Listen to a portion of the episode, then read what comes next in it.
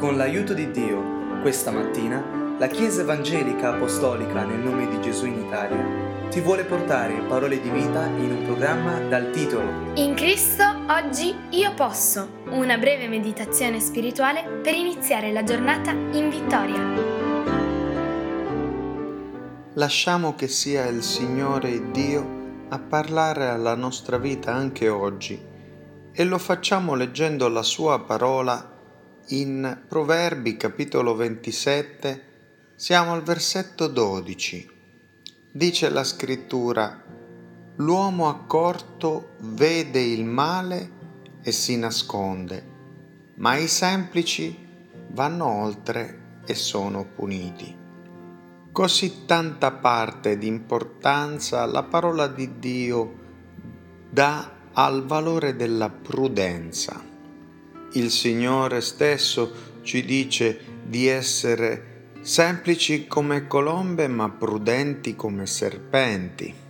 E tutto il cammino del cristiano come pellegrinaggio su questa terra non è tanto un cammino di eh, passione e desideri, ma un cammino di prudenza e pazienza. Per questo la scrittura ci dice che la casa si edifica con la sapienza ma si rende stabile con la prudenza e la prudenza è anche quella caratteristica che va sempre a braccetto con la riflessione. Dice Proverbi 8:12, io la sapienza sto con la prudenza e trovo la conoscenza della riflessione. In fondo la prudenza ci permette di contenere certi impulsi, certe reazioni naturali ed istintive per sottoporre la nostra decisione a tutto noi stessi, mente, ragione, anima, sentimenti, cuore e corpo. Tutto questo ci consentirà di seguire con più attenzione lo Spirito di Dio. Per questo, insomma, la scrittura di questa mattina ribadisce il fatto che l'uomo prudente, l'uomo accorto, l'uomo sensato, saggio, quando vede il male, si nasconde, si ritira da esso, è prudente, custodisce se stesso.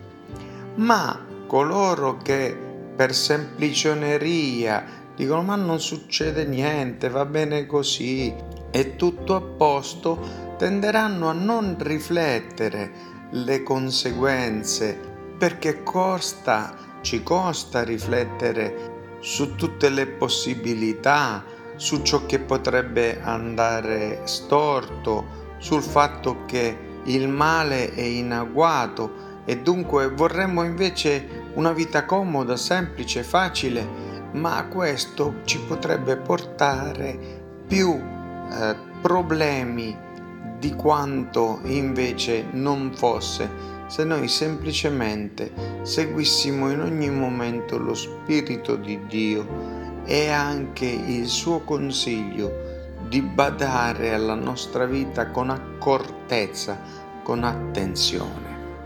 Nessun cristiano eh, si sognerebbe di affrontare il male dicendo no, io voglio vincere la tentazione, quindi mi butto nei luoghi dove c'è più tentazione. Nessun vero cristiano si sognerebbe di dire siccome il Signore comunque con me, allora non prendo nessun tipo di precauzione contro una malattia, contro una tentazione, contro un dramma che mi può accadere. No, al contrario, il cristiano ringrazia Dio che gli ha dato intendimento, gli ha dato saggezza e accortezza per rendersi conto di quegli ambienti pericolosi, di quei cammini oscuri e anche di quelle metodologie, ovvero dei modi di fare, dei modi di vestire, dei modi di guidare, dei modi di eh, scegliere il mangiare, gli alimenti di scegliere le persone, le cose, le situazioni, quelle metodologie che non sono prudenti, ma che ci espongono al male. Invece che bello che il cristiano possa seguire la luce dello Spirito di Dio e dunque nel momento in cui vede che arriva il male, vede l'uomo accorto arrivare il male e si nasconde, si ritrae, si allontana e così facendo si difende da tutte le potenzialità del male. Ovviamente che questo non comprende i casi in cui è il Signore a chiederci di fare determinate cose, di testimoniare della verità, di dichiarare la verità. Se è Dio, non ti preoccupare che sarà Dio stesso a liberarti dal male, ma se non lo è, perché ti ci dovresti ficcare, cacciare tu nel male? Che Dio benedica la tua vita con la saggezza necessaria per riconoscere ogni potenzialità di male. Nel nome di Gesù. Amen.